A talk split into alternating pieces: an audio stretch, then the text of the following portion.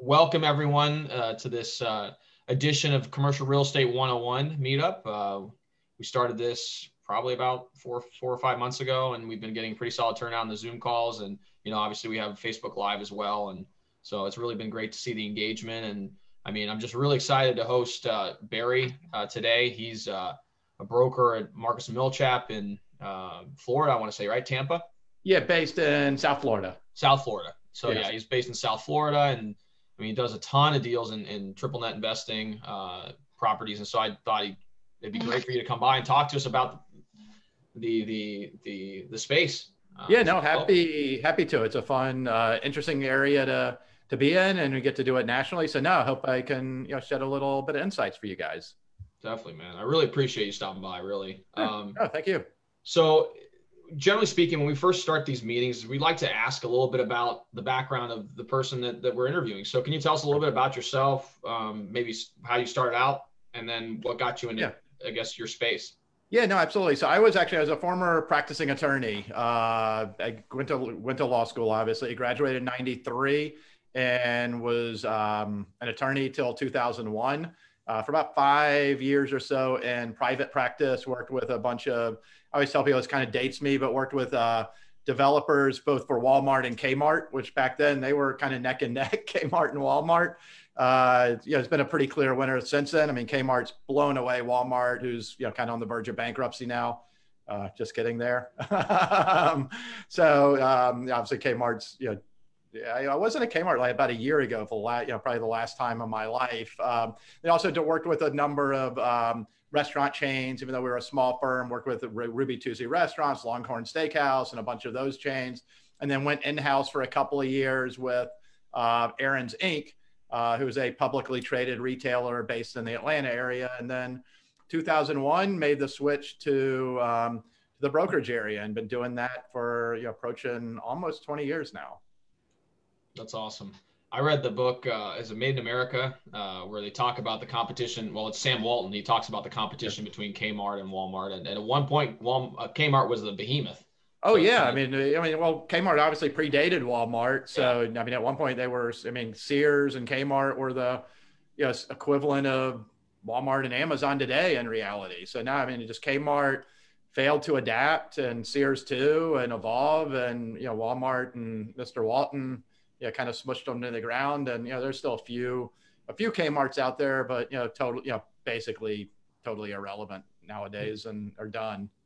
Oh yeah, and and I, I remember reading this, and, and I saw it on the, the YouTube video. But the CEO of Walmart, uh, Mc, Mc, McMillon, I think is I can't remember his, his, his, exact name, but he has a screensaver that shows the top retailers at the time for each decade.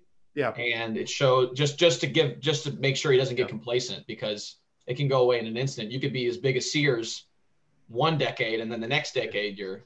Oh, it's stag. I mean, it's, it's an interesting. I, have seen that same where you see it over the decades, over let's say the last hundred years or 60, 70, 80 years, and it's staggering. I mean, even you see that like the Dow 30 or any of those, and very few companies have lasted over 50 years, much less 100 years. And I've heard, you know, Jeff Bezos talks about that you know, one day, you know, we're we're battling to, to avoid extinction. That one day we'll be at risk of that, and you know, and they will be. I mean, I you know, it's not anytime soon, uh, but yeah, I mean, Walmart and Amazon and Target, they all have to evolve, or you know, one day, you know, they will be the next Sears or Kmart. Otherwise, I mean, you know, again, those were those were the behemoths. I mean, the you know, Sears was the Amazon of retail before it was Amazon. I mean, they, you know, back in the early 1900s and 1920s, they changed the entire retail world and upended it just like Amazon's doing today. Uh, they just didn't evolve over that that period and are now, you know, on the verge of you know extinction. Definitely, no, yeah, it's definitely an interesting uh, concept for sure. Oh, but, oh yeah, yeah. But so now we know a little bit about yourself. Uh, can you explain a little bit of, uh, from the, this concept? What what exactly is triple net? Because uh, that's something I've definitely gotten a question on before. So as we're talking about triple net investing, what exactly does that mean? Yeah, I mean, I guess what you're referring to is probably the single tenant aspect of that. Mm-hmm. I mean, there's obviously in shopping centers you have triple net leases, which are basically where the tenant just pays everything. Uh, but you still have to manage it. You've got to run the property because it's multi-tenant. We're probably more talking to are these single tenant properties, kind of the mailbox money, passive income type deals, where if it's truly triple net, what that refers to is the tenant pays the taxes, they pay the insurance, they maintain the building, that the landlord does nothing. Um, you know, pre-COVID, I used to say you'd you just sit on a beach, be on a cruise ship, and you know the money just shows up in your account the first of every month. We'll be we'll be back to that day eventually again, hopefully sometime you know in the foreseeable future. But it, it's kind of that again, that's that mailbox money where you've got this tenant, they maintain the property, they pay the taxes, they pay the insurance. If there's a roof leak, they don't call you and say, you know, can you fix that? Uh, they do it, and you just get a rent check that shows up every month. So that's it's kind of that perfect world where you own the real estate, but you just you don't have to do a thing with it. Definitely no, and and I guess one thing that I'll ask is why would anyone want to do that? Why would businesses feel the need to to do that? I, I think that's, from a tenant standpoint. From yeah, from the tenant standpoint, because why would you? Why I guess why would you sign a lease to to for you to be responsible for everything about the building and you don't own the building? Well, I mean, part it's going to be taken into account in the rentals rate certainly. So it's not, you know, that's that's certainly part of it. So there's really positives and in a lot of ways from a tenant standpoint. If I'm a tenant, I probably would say, you know, I kind of want to control everything. If there's one, if there's a roof leak, I don't want to be calling my landlord saying, "Can you come fix the roof?" And maybe they take a month or six weeks, and meanwhile I've got a leak, you know, leak in my roof, and my bill, you know, I'm having damage to inventory. So I think I'd actually rather just control that entire process uh, and again, that's going to all be taken into account in the lease and then the rental rates. If it was, you know, triple net, let's say it's a twenty dollar rent, but if it was not triple net, where the you know the landlord's taking of everything, the the tenant's going to probably have to pay a little bit higher rental rate. So it, it kind of goes out in the wash. Um, know, it's a, I'd say also the risk from a tenant standpoint is you're kind of running the risk. Well, if insurance rates go up, depending where the property is located, uh, the real estate taxes could go up over time, certainly upon a sale. So you've kind of got that involved too. But as far as just controlling the property, I think it's mutually beneficial that, again, I think if I'm a tenant, I just as well control that. And from a landlord standpoint, I probably very much like the idea that I just don't have to do anything. Definitely. And, and also ask, and this is more related to the business side of things. I would imagine return on equity would probably be higher from a business standpoint instead of buying my own building and maybe getting a return of whatever on it, I could reinvest that money in inventory or whatever else. And I'm assuming at that point, your return on equity is probably going to be higher uh, by utilizing that money instead of putting it into a building that may get you a certain a small amount of percentage increase over time versus using that money to buy more inventory, expand operations, and grow. I feel like maybe that's is that a benefit for the tenant? Yeah, that, I'm not sure that is where you see. I mean, most retailers do not own the real estate. There are there are some exceptions. I mean, McDonald's is the most famous of those. That you know, it's the old you know McDonald's model where they do own a lot of their real estate, and that started early on with Ray Kroc. Chick Fil A owns a fair amount of their real estate. Walmart, we were talking about before, they own a lot of their real estate. Uh, Publix is a grocer that owns a lot of their real estate. Uh, but what you, yeah, what's kind of unique to all of those brands is they're all really big and and really wealthy, for lack of a better way to better way to put it. I mean, they're all sitting on hundreds of millions of dollars, if not more, in cash. So they've got access to tremendous capital. So they're able to afford that and take that lower return on the real estate to long term just own and control the real estate. Whereas you're right. I mean, most franchisees, most brands that are growing, it's owning real estate is extremely capital intensive. Uh, I mean, if you're buying a $2 million property, at one extreme, if you're buying it all cash, it obviously costs $2 million. If you're leveraging it, you're still probably looking at 500,000 to a million dollars to put into each individual location. So if you're talking about buying or owning hundreds or, you know, maybe even more locations, it takes a tremendous capital outlay that you're right. Generally, the return on that investment is going to be lower than if you put that hundreds of thousands or millions or tens of millions or hundreds of millions of dollars into growing and adding more units, expanding your inventory, or you know, again, even more so, just expanding your store count. Uh, yeah, you might get a 15, 18% give or take return on investment in the business, whereas in the real estate, you're four, five, six, you know, if you're leveraged, maybe seven, 8% return. Uh, so generally speaking, unless you're a very cash rich company, you're going to get a much bigger return in just growing the business itself than expanding and owning the real estate. Definitely. that makes sense. No, I, I, always I always get that question, so it's kind of interesting. Well, not always, but I've definitely gotten that question before, and and that's kind of the explanation that I've that I've heard before. Yeah, so. I mean, some brands that you know they just look to expand more slowly. I mean, I know some mm-hmm. franchisees that they like owning the real estate, but they're smaller and they don't mind having it take longer to grow. Uh, if, you know, if you're outlaying the, the, the capital into the real estate, you're probably not going to be able to add units as quickly. So you maybe you're not looking to go from eight units to 30 units in a couple of years. You're okay going from eight to nine one year. Maybe I go to 10 or 11 over the next couple of years. You're just, just a different model. And it's probably, it's a, it's a more entrepreneurial model where, you know, the goal is let me just accumulate and own the real estate.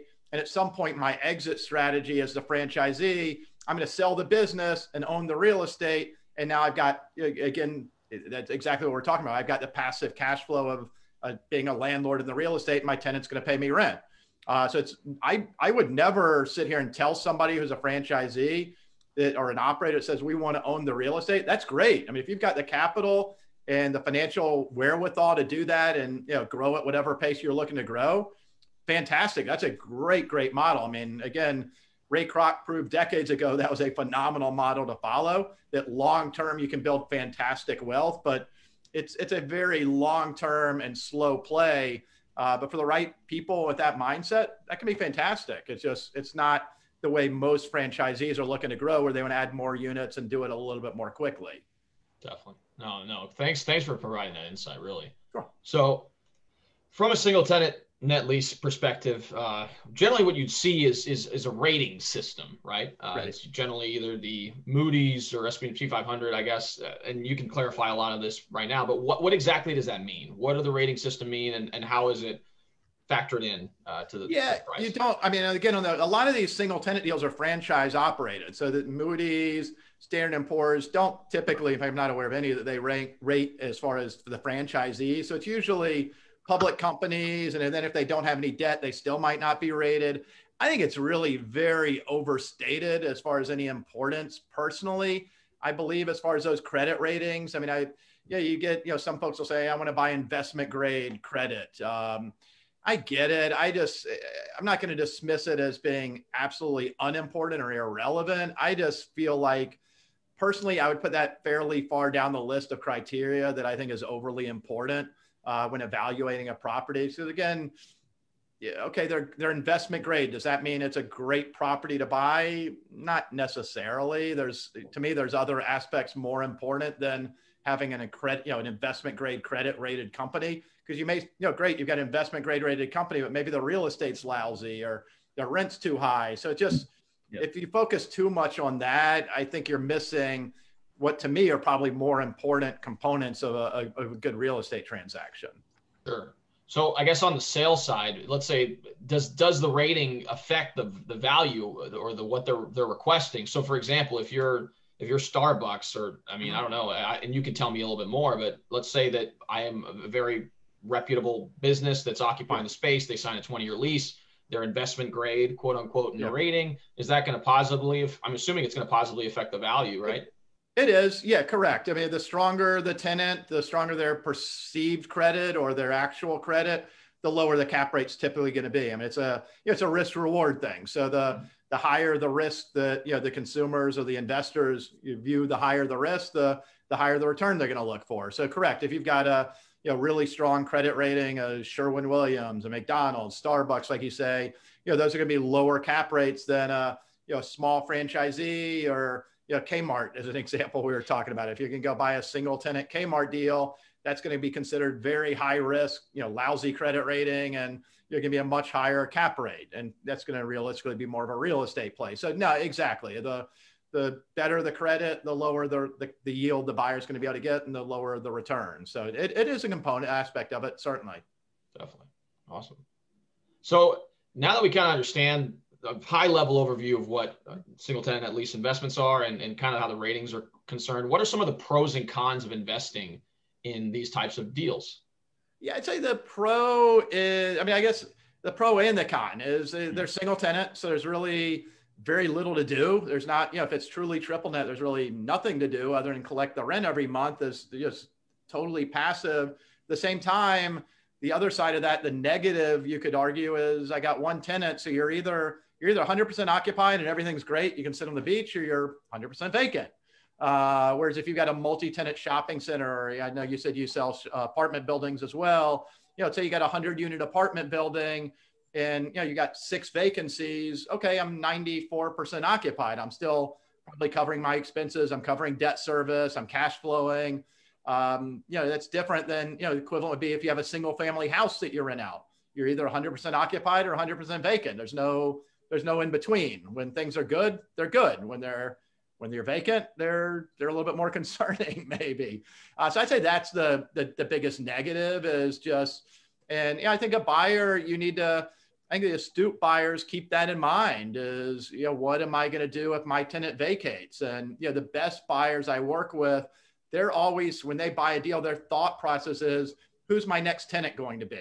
Because uh, you know, some owners, if you own the property generationally, or if you're looking to hold it 10, 20, 30, 40 years in some instances, there's probably going to be a next tenant. Uh, if you buy that, you know, buy a deal and you got Starbucks in the in the building, if you own that over a 20 year period, let's say, at some point you're probably going to need to retenant that property. I mean, there's a pretty good chance in the, the next 20 years, Starbucks is going to decide, you know what, we don't want to be in this particular location. Or it's hard to imagine today in 2020, but in 2040, maybe Starbucks doesn't even exist anymore. Maybe they went bankrupt in 2030. I don't, I don't know. Uh, so you got to always be. I think the astute investors again are thinking, you know, who's who's going to be there next and planning ahead in that regard and again looking at the quality of the real estate looking at the rent being paid and figuring out is there going to be an exit strategy in that regard if i need to do it definitely awesome that's great information really um, all right so the, i guess in the in the case where you decide you want to buy a, a single tenant at least investment property how do you go about in analyzing it and that's kind of what where you where you come into play. But but in reality, it's what what what considerations do you have to take as you're looking to, to figure out what price to offer for a particular single tenant right. lease uh, building? Yeah, and the pricing is going to, to a large degree, depend on the comps. I mean, if you're buying a, again, a Starbucks as an example, uh, if it's a you know, newer construction Starbucks, it's going to trade within a fairly finite range of cap rate within, you know, where other Starbucks deals are trading. Uh, so if you know if Starbucks are trading, let's say at a five cap, and you decide, yeah, I'd love to buy a Starbucks, but I want to buy it at a seven cap. You're not going to buy a new Starbucks deal at a seven cap. You might be able to find one with two years left on the lease and buy that at a seven cap, but that's a different type of an investment.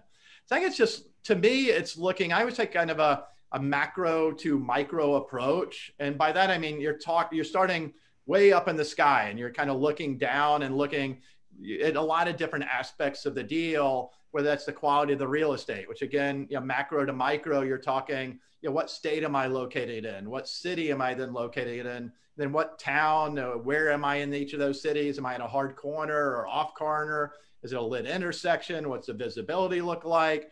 So really kind of starting high up and then getting further and further down and you know getting into the weeds in the deal. And then you know same sort of approach looking at the tenant. Um, you know if it's a Taco Bell, you probably, you know, maybe you have Taco Bell credit, you know, corporate on the lease. Maybe it's a franchisee. So if it's a franchisee, you know, just because the sign says Taco Bell, you know, what's my franchisee look like? What's their financial strength? Um, you know, how much cash do they have on the books? What's their balance sheet look like? What are the store sales at this particular location? So it's looking at all those sort of aspects that, you know, the quality of the real estate, the quality of the tenant, how long a lease term do I have? What's the rent being paid relative to market? Am I above or below market? Do the store sales support the rental rate that they're paying? There's a lot of aspects to it that, you know, frankly, if we see a lot of investors just don't dig quite that deep into it. And, you know, sometimes they'll make mistakes. Uh, I mean, if you just overlook some aspects of it.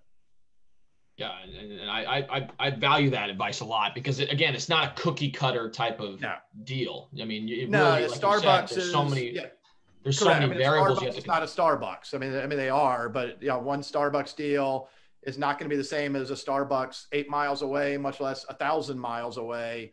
Um, and you know, again, it, it varies based on lease term, rental rate. There's a lot of aspects to it beyond I want to buy a Starbucks. Exactly, and, and just because you buy a Starbucks, like you said, it's not necessarily a corporate. You know, it may be a fran- maybe a franchisee. I don't know exactly how that works, especially in Starbucks, but it could very well be a franchisee in certain other investments. Correct. I mean, Starbucks actually they are all corporate, but all, okay, right. yeah. I mean, if you look at um, yeah, a lot of the QSRs, like I said, Taco Bell. I mean, it's just because the, the the pylon sign in front of the sign on the building says Taco Bell. You know, that's not the same as the Taco Bell that's eight miles down the street. That that unit down the street might be corporate credit, long-term lease, whereas the one you're buying is a three-unit franchisee. That's not the same animal. Um, you're really buying a kind of a, a mom and pop operator that happens to own a couple of other Taco Bells. So you got to look at that very differently than the one down the street that's owned by by corporate Taco Bell uh, and has you know hundreds and hundreds of units and a balance sheet a billion dollar net worth company behind it. So yeah, you got to look at it in that regard. Definitely. No, and that, that kind of leads us into our next question, which was related to the what are some of the common pitfalls uh, to avoid during the acquisition of a triple net investment property, which kind of plays to that. Yeah, I think doing your doing your homework. I mean, really, again, like we talked about, just you know, getting beyond the superficial, where it's not just I'm buying a Taco Bell, but you're looking at the the tenant financials. Uh, what are the store sales? Uh, again, what are their unit levels? How much eh, how much debt do they carry? Particularly nowadays I mean, the operators that did well through COVID were those operators that were flush with cash and weren't carrying too much debt. So you want to see, yeah, were they expanding aggressively and therefore they've got a lot of debt on their books, or are they a company that's got you know significant cash reserves so they're going to make it through a recession when it in, invariably happens? Um, I think that'd be one thing. Then looking at the quality of the real estate, you know, that could be the access, the visibility, you know how you know what's the you know how easy is it to get into the property? Do they have stacking lanes that are good for drive through traffic? If there's no drive through could you add a drive through if you ever need to? I think just looking at all the different aspects of the the particular deal the particular location and not just look at it superficially well i need to spend two and a half million dollars. Here's a starbucks for two and a half million dollars. It's a good fit uh, so i think just really digging deeper into the deal definitely no that's some great advice so I guess what are some of the strategies that you've seen investors take in order to maximize their returns from these types of investments? Um, I mean, obviously, if you were to buy it outright, maybe you get a certain return versus, you know, right. maybe to implementing some other strategies. So maybe if you could elaborate a little bit on that, that'd be great. No, it's interesting. Yeah, I mean, right now, I mean, interest rates are at or near you know historic lows. So we're certainly selling a lot of deals on a cash basis still, but there are you know, if you're wanting looking to get, you know, increase, improve your returns potentially, you maybe do look at putting some leverage, putting some debt on the property. Uh, maybe it's even modest, whether it's 50 ish percent, 60, you know, you can generally, you can get up to about 60, maybe 70% nowadays. Uh, but again, eh, you're looking at interest rates, high twos, low to mid threes. And if you're buying that at a, you know, five and a half, six, six and a half cap rate, you've got a nice spread there between the debt return and the return on the property. So that's one way to improve your your cash and cash return. Another one we don't see too many people take advantage of is you know, accelerated depreciation, is cost segregation. Uh, there's things you can do on not just single tenant, but all commercial properties. Uh, go get a cost segregation study, and instead of ex, you know, ex, you know depreciating your property on a 27 and a half for residential or 39 year basis for commercial, you're able to accelerate that rapidly, whether it's either an all in year one, year five, you know, over five years, 10 year, 15 year period. Uh, so you can really improve your initial returns, particularly if you're a quote unquote real estate professional from the IRS code standpoint. Uh, that'd be one way is to improve your returns is from just from a tax standpoint, doing some things tax wise that can help legally juice your returns, particularly in those first few years. Definitely. And, and, this is more of a side question. How how have banks been responding? Um, do, do they typically respond to these type of investments? Is it usually with a? It depends, obviously, with every. Yeah, I'd say exactly. It depends. Depends on the the sector. You know, how much lease term they are, how strong is the tenant, how strong is the borrower in reality too. But no, I mean, it's been an interesting year. I mean, mid March till you know about May first, give or take banks really were taking a very hands-off approach to to real estate in general. But I mean, they wouldn't touch a restaurant deal, whether that was fast food, sit down. There's kind of nixing re- restaurant sector. Um, and now, you know, starting about May, give or take, uh, Q, I think folks realize the QSR sector, the quick service restaurant, fast food, is going to actually be okay and has actually done quite well through COVID. Uh, so banks are very, you know, look favorably on the fast food sector. But things aren't easy right now. Uh, I mean, some lenders are being pretty cautious on putting money out at the moment. They're going to again, they're underwrite the borrower really carefully. Look at the look at the tenant, look at the real estate, and just and probably going to be lower leverage than we could have gotten you know this time a year ago. So there's there's money out there, but banks are banks are being careful, and certainly some sectors, casual dining, sit down dining, is tough to finance right now. Fitness center is going to be tough to finance right now. Um, so certainly, you know, some areas are easier than others. Sure, and I mean, uh, COVID's affected uh, a lot of different. Every, yeah, almost everything. I feel like every week we're talking about that. But yeah, I've definitely yeah. dealt. I've had some investment deals that we've been working on, and and you know, banks are underwriting very carefully. They've increased their vacancy requirements. Uh, where they, yep, and that, Brian's actually on the call. Uh, he we, we, had a deal that we were working on trying to get with him and uh, the U.S. Bank, and yeah, their their vacancy requirements, you know, went through the roof. So, yeah, and I'm seeing, I mean, some lenders, I'm seeing, you know, if they say they want to finance, but then when you get back the term sheet, or it's it's not really market, quote unquote, you can kind of see they don't really want to finance in reality. Uh, so no, I mean, lenders are being careful right now, I mean, particularly with what we're seeing with the spikes in cases. I mean, that's something we have to keep an eye on. I mean, that's that's certainly something the lenders are watching. And yeah, it may even depend on where you're located. I mean, some markets are more likely to shut down than others. Again, if you're in a sector that is at risk of being shut down, like again, casual dining, fitness centers, uh, whereas a fast food chain, you know, we kind of saw last time, the last time we had these shutdowns that they were still able to survive and and even thrive. So, you know, lenders are certainly going to look at that, you know, kind of keep an eye out what's happening in the in the world with COVID these next few months until we get to the hopefully the finish line around mid-year next year where we've got you know we're kind of putting it behind us with the vaccine. Definitely. No i 100% agree.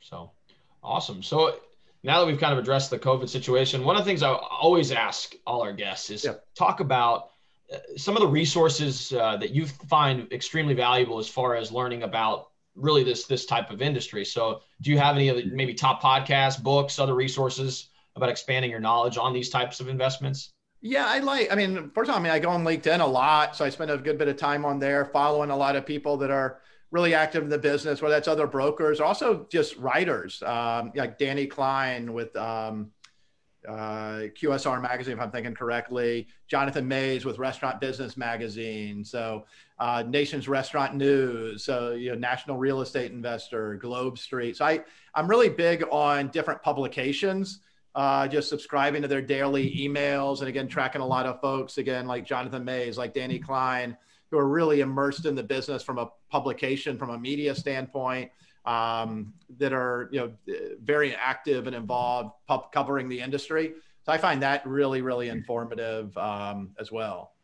Awesome. Yeah. And you also have a, a series uh, wolf bites that i've i've right. used to do a few of, of them beforehand and there's some pretty informative. You had some pretty cool guests on, so.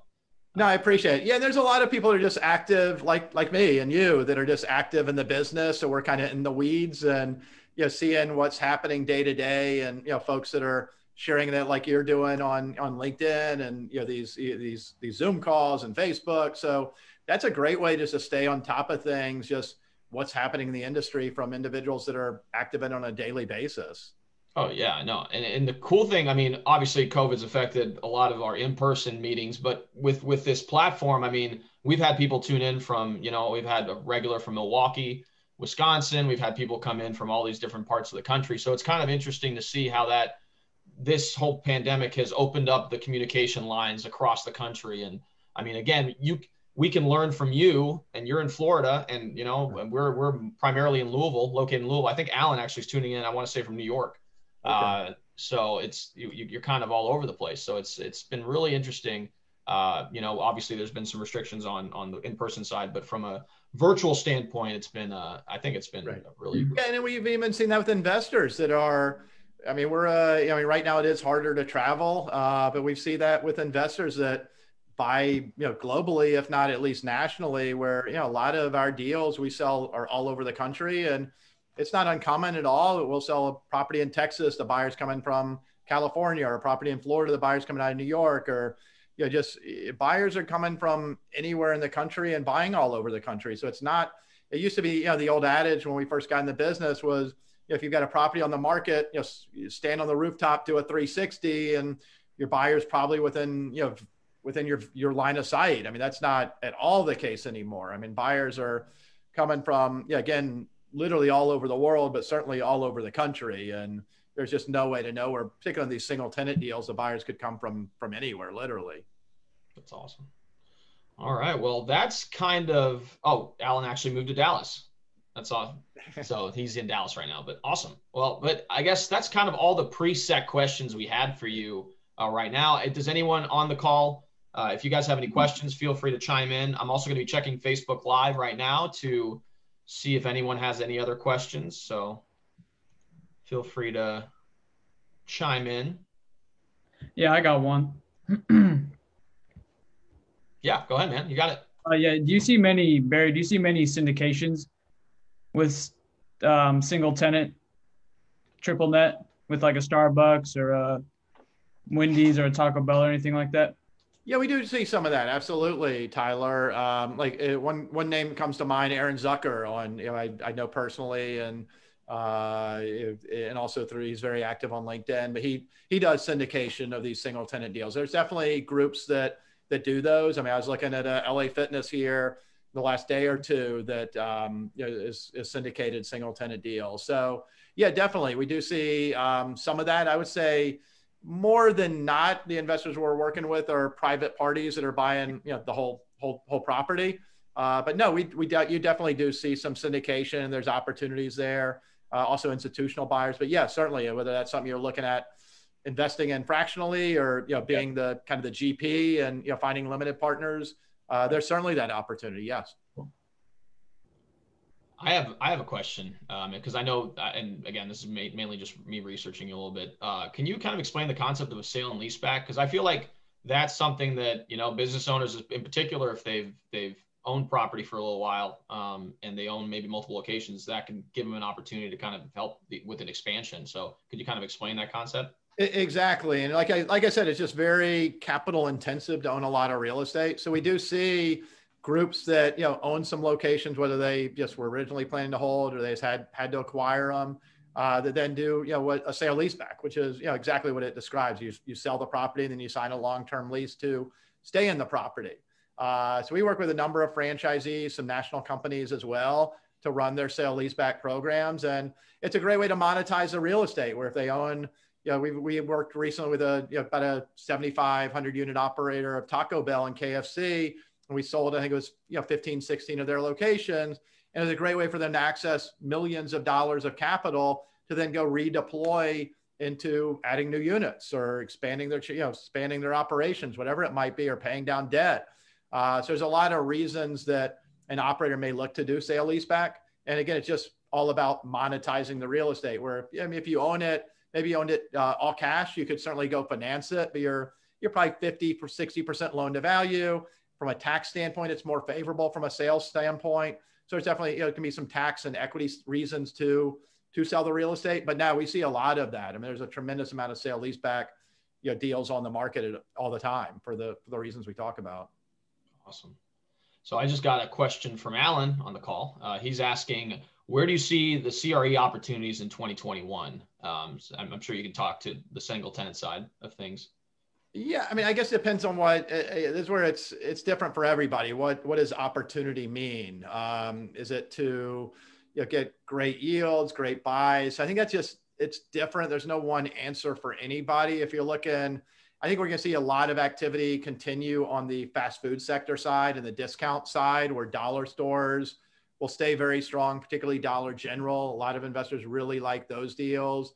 They're safe and secure. The fast food chains, again, I think are going to be very much in favor in 2021, uh, particularly the first half of the year. I mean, we're gonna we're gonna still be living in a COVID world at least for probably the first half of 2021. So, you know, we may have to be dealing with some closures and uh, where we you know work from home and otherwise. So, you know, casual dining figures to probably still struggle in 21, uh, at least again the first half of the year, and fitness as well.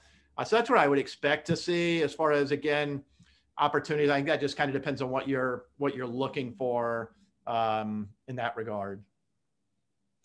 Awesome. That makes sense. All right.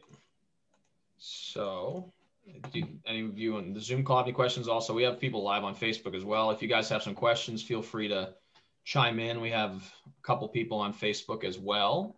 I guess in the meantime, do you want to share maybe do you do you, do you have a particular concept or something you wanted to talk about that you maybe wish I would have asked you about? Do you have anything in particular? Oh man, um, I'm trying to think. Putting you on the spot. yeah. Um, no, I think it's just a matter of just you know if you're buying, you know, doing doing your homework. Uh, there's a lot of you know a lot of properties out there, and just seeing the market. I mean, the market. I will say this: the market on the single tenant side. One thing we haven't talked about yet is kind of where it's at now. Has been really, really strong through 2020. Uh, it's a sector that has done very well. Uh, we had you know a bit of a slowdown in you know mid March till you know again probably about May one, where the world just kind of nobody was sure what was going on. There's a lot of fear in the marketplace. The debt market pretty well shut down. Like buyers got, you know, that were selling were canceling contracts. So therefore you didn't have as many 1031 buyers. So, but after that, the market has held up really, really well. I mean, we'll end up selling, you know, pretty close to as many deals in 2020 as we did in 2019, 2018, 2017. And those were really, really good years. Uh, so transaction volume has held up and cap rates, have held up really well for the most part. I mean, casual dining, you've had some impact, negative impact on returns and cap rates, you know, fitness center or something like that. But, you know, largely, you know, cap rates have held up really well. If anything, you know, some of the fast food chains, uh, the dollar stores like Dollar General, you know, those cap rates have actually even compressed. They're lower today than they were a year ago pre-COVID. So the market itself is is really very, very strong. Um, yeah, I think that's going to continue. We've actually had a lot of investors looking, trying to get execute deals by year end uh, out of concern with the the risk of tax increases, which I, I think is overstated for next year. I don't think we're going to see any real tax changes or tax overhaul that impact real estate negatively in 2021. Uh, as far as where Biden goes, you know, particularly once COVID's behind us in 2022, 23, 24, we'll have to wait and see. Uh, there has been some speculation that he does raise the capital gains rates as it relates to real estate, particularly the single tenant deals. There's been you know some talk he's he put out there during the campaign and the election that he might look to eliminate 1031 exchanges. Uh, that would certainly have a, a, significant impact in the real estate sector, particularly on these single tenant deals. Uh, if that does come to fruition, I don't I don't think it will. I definitely don't believe it will in 2021. Uh, so that's just those are a couple things we're keeping an eye on, certainly though. Definitely. That's that's some great insights. So awesome. Well, anyone else in the Zoom call have any other questions? I definitely don't want to miss you guys out. Awesome. Well, Barry, thanks again. I mean, I oh no, I feel like I grilled you the whole time, but I really no, do appreciate all. all the enjoy insight. the conversation. Yeah, no, no, and it's one of those things that I mean, I'm I'm definitely learning a lot more about it as well. Like I mean, I've been in the business for about a year and a half now, so still still relatively new. Uh, I, I came from a software background, so it's it's something that uh, um, it's it's really interesting. I just I, am definitely super glad that that I was able to connect with you and bring you on to talk about these different. Uh, no, happy to happy to do so. I appreciate the time, and we do see. I mean, one thing I'll throw out there because I know you said again you're in the multifamily side also. We do see where a lot of these buyers are folks that are getting out of multifamily, out of more management intensive real estate investments and you know, it's a lot of times it's like later stages of life where maybe they're just looking to slow down, don't want to work quite as many hours and being quite management intensive. And they get to stage where it's you know kind of the equivalent, real estate equivalent of retiring, where you transition out of an 80 unit apartment building or an industrial facility and you, you buy some of these single tenant deals that are then, if all goes well, just you know passive income mailbox money um, and you just you know, can kind of slow down your life. And like I said, sit on the beach, sip a cocktail, and have the money coming in each month.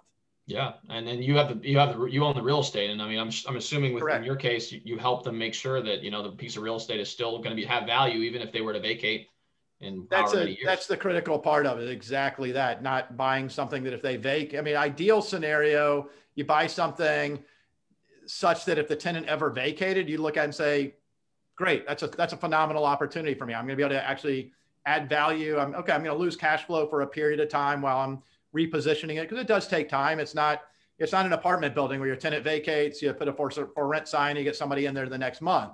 Uh, it could take 6, 12, 18, 24 months to reposition a property. But ideally, it's a scenario where maybe you go from a $20 rent to a $35 rent and you've actually improved your position. You've added value to the property as opposed to the opposite where you buy that Starbucks at a $55 a foot rent. And if they ever vacate, your replacement may be at $25 a foot. That's not a, that's not a good scenario. Definitely. Cool. Well, thanks again, Barry, for tuning Absolutely. in. Thanks to everyone on Facebook Live uh, for tuning in as well, and everyone here on Zoom. And again, I'll, I will be recording this and posting it to YouTube as well. As far as getting in contact with you, Barry, if anyone had any questions or maybe they want to look at single net tenant net lease opportunities in, in around the country, how can they reach out to you? Yeah, great way. I mean, uh, I am active on LinkedIn. Can certainly find me there just under my name, Barry Wolf. I'm with Marcus and Millichap. And my phone number, happy to share it, is 954 245 3493. Can give me a call anytime. And you're more than happy to talk to anybody. Awesome. And I'll share all this information in the show notes for the YouTube channel as well. So Thank- again, it'll be Thanks easy so for much. people to get Great contact. talking with you guys. Yeah, definitely. Thanks again, Barry. It was really cool Thank seeing you. you guys, and thanks everyone who tuned in. Thanks, well. Barry. Thanks for hosting. See you guys. Okay.